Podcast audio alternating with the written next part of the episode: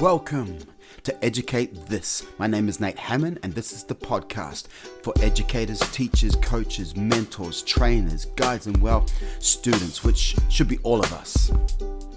We learn to teach, and we teach to learn. Educate This is thankful to be sponsored by training provider and TAE experts Qualify Now. Check them out at qualifynow.com.au for all of your TAE questions and needs.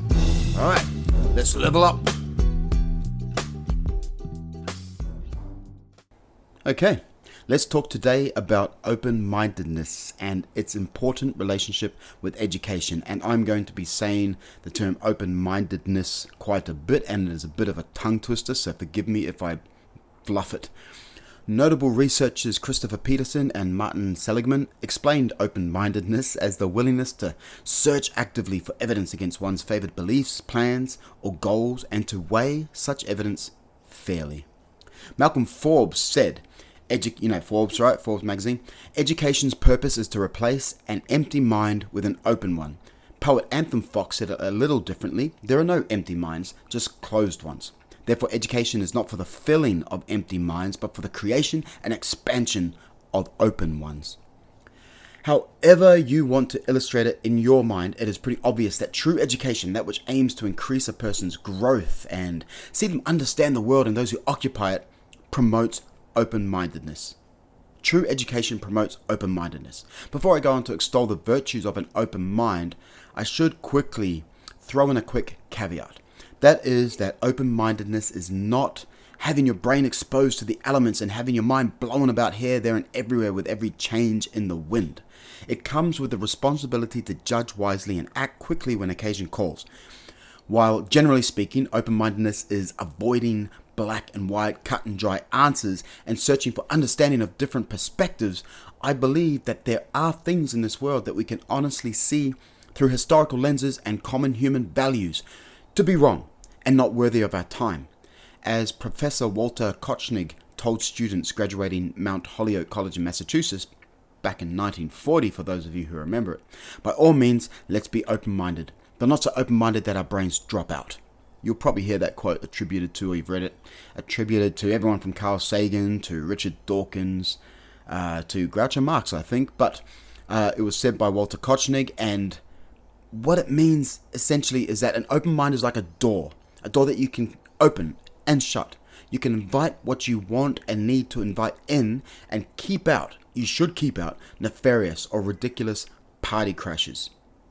Now, we all like to understand or consider ourselves to be open minded, right? We ask 10 people if they are open minded. I am sure most, if not all, will say, Yeah, bro, that's me.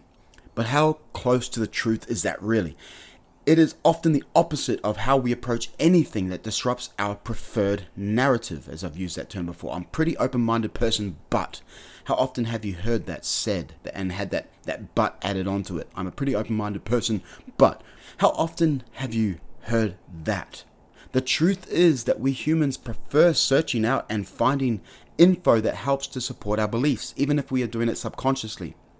We do that consistently enough, and those beliefs become what we consider to be facts. We keep accruing these so called facts to bolster our preferred position. This is called my side bias, and the counter is open mindedness and an ability to think critically. My side bias, my side is in M Y S I D E, but you condense my and side, put them together. My side bias isn't a reflection of education level, by the way. It affects anyone and everyone from all grades of intelligence. So, how can education be used to promote open mindedness? And is there reciprocation? Can open mindedness make us smarter? Let's start with answering that second question. Can open mindedness make us smarter? The short answer is yes. And arguably more importantly, wiser.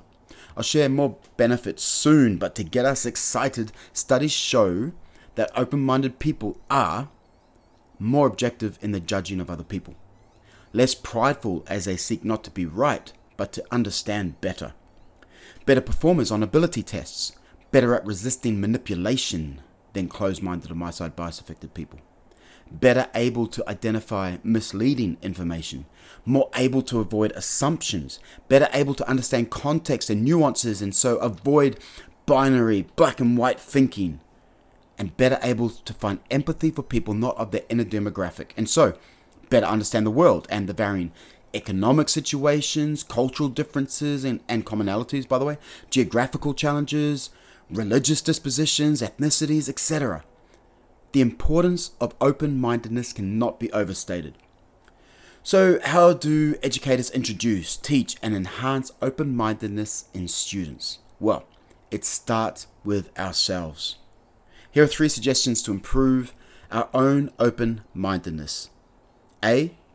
Do the exact opposite of what we are inclined to do. Instead of only searching for information that supports our beliefs, look for the counter arguments. Look for the contradictions to our beliefs. B. When we form an opinion, and this is best done when that bud is still coming in, but it can be done even when the opinion is in full bloom. You just have to be a bit more humble. We could write down any arguments that challenge our opinion.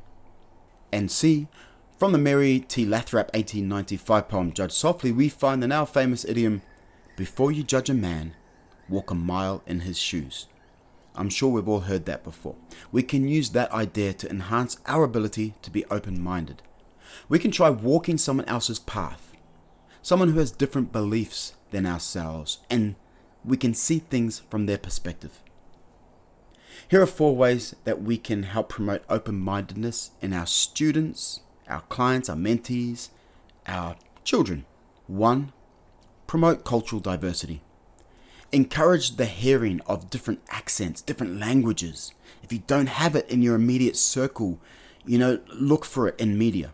Encourage seeing, walking with, and interacting with people who, whether it's because of culture or even say artistic individuality, dress, think, or act differently to what someone is used to being around in their own community. Among other benefits, such as simply learning about other cultures, being around a variety of people helps a person avoid presupposing their ingrained values trump all others. The great philosopher Friedrich Nietzsche said, The surest way to corrupt the youth is to instruct him to hold in higher esteem those who think alike than those who think differently. 2. Challenge stereotypes. Differences are too often used as an excuse for discrimination. Differences can be encouraged to be placed ahead of commonalities when stereotypes and generalization go beyond self effacing fun. 3.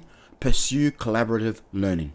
When we engage in conversation and work with people of different cultures, with different ideologies, from different backgrounds to us, we can learn to value other perspectives, which is a vital step to learning from other perspectives. 4. Promote constructive criticism. Now, this is the one that I'm most excited to talk about, and so I'll spend the most time with it. This is really important. This is the greatest ally to open mindedness. What constructive criticism is not, it is not an attack on the person. It is not ad hominem. It is not an opportunity to one up. It is not pushing someone away. It is not creating greater divides. It is not calling someone a failure.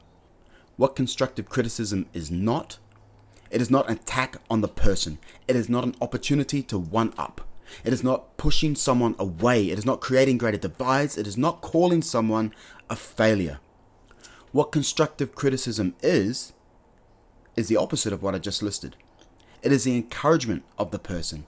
It is sharing space and levels. It is drawing someone closer. It is healing divides.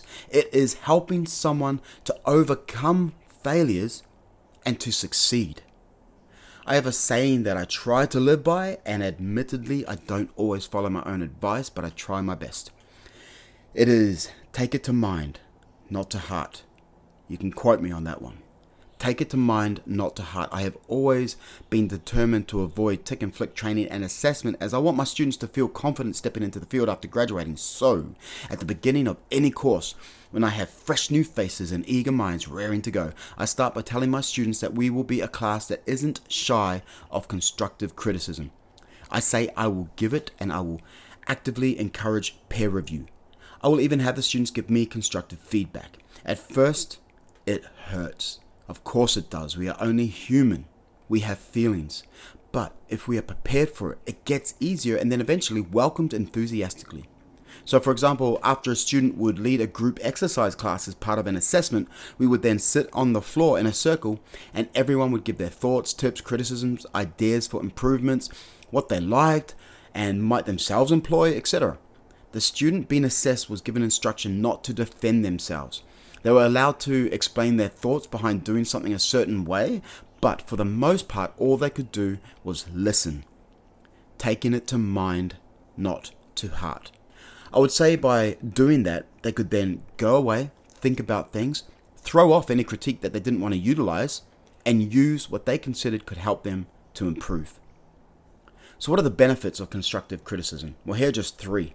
Benefit one makes you better. I've heard it said that constructive criticism is like shining a spotlight on fixable issues and concerns. So, that's one way of looking at it. In other words, it helps you to see things more clearly, which is great. I would say it's more though like putting the concerns out in the sun.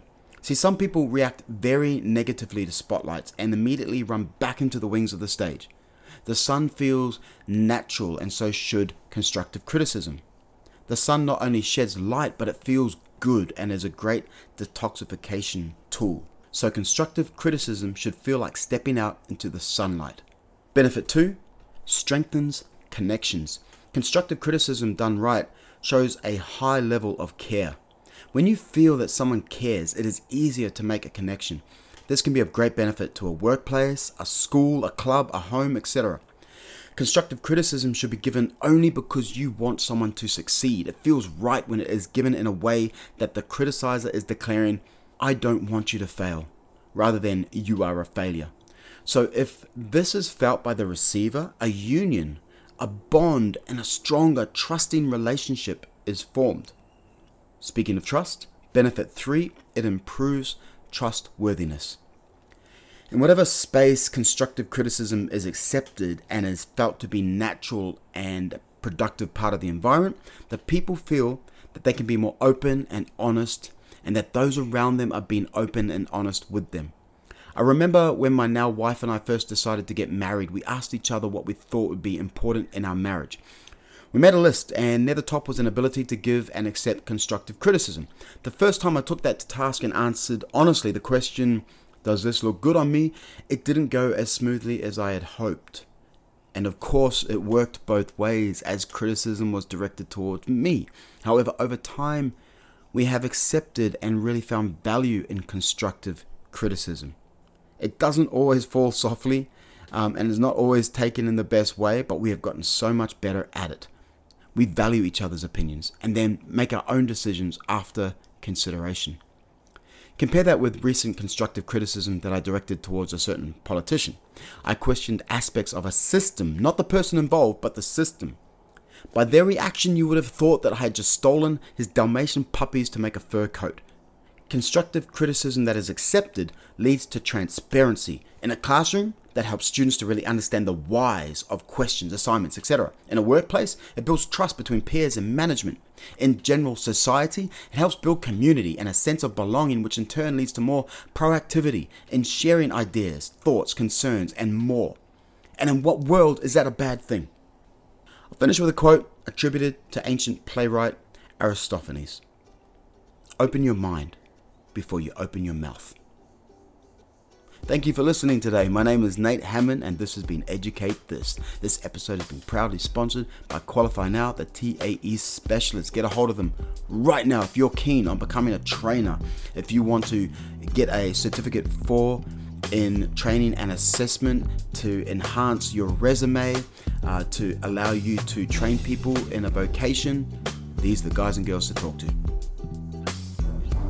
Music has been provided by Dragon Chromatic and Anthem Fox.